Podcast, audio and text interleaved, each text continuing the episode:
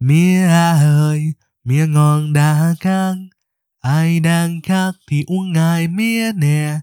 Thơm ngất lòng người Việt là cây mía, mía đào mía tắc và còn thêm táo nè. La la la la la la la la la.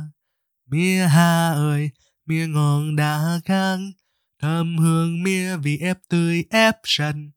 Không chất gì hoàn toàn là tinh túy, công nghệ tân tiến, trọn vẹn hương mía Việt. La la la la la la la la la.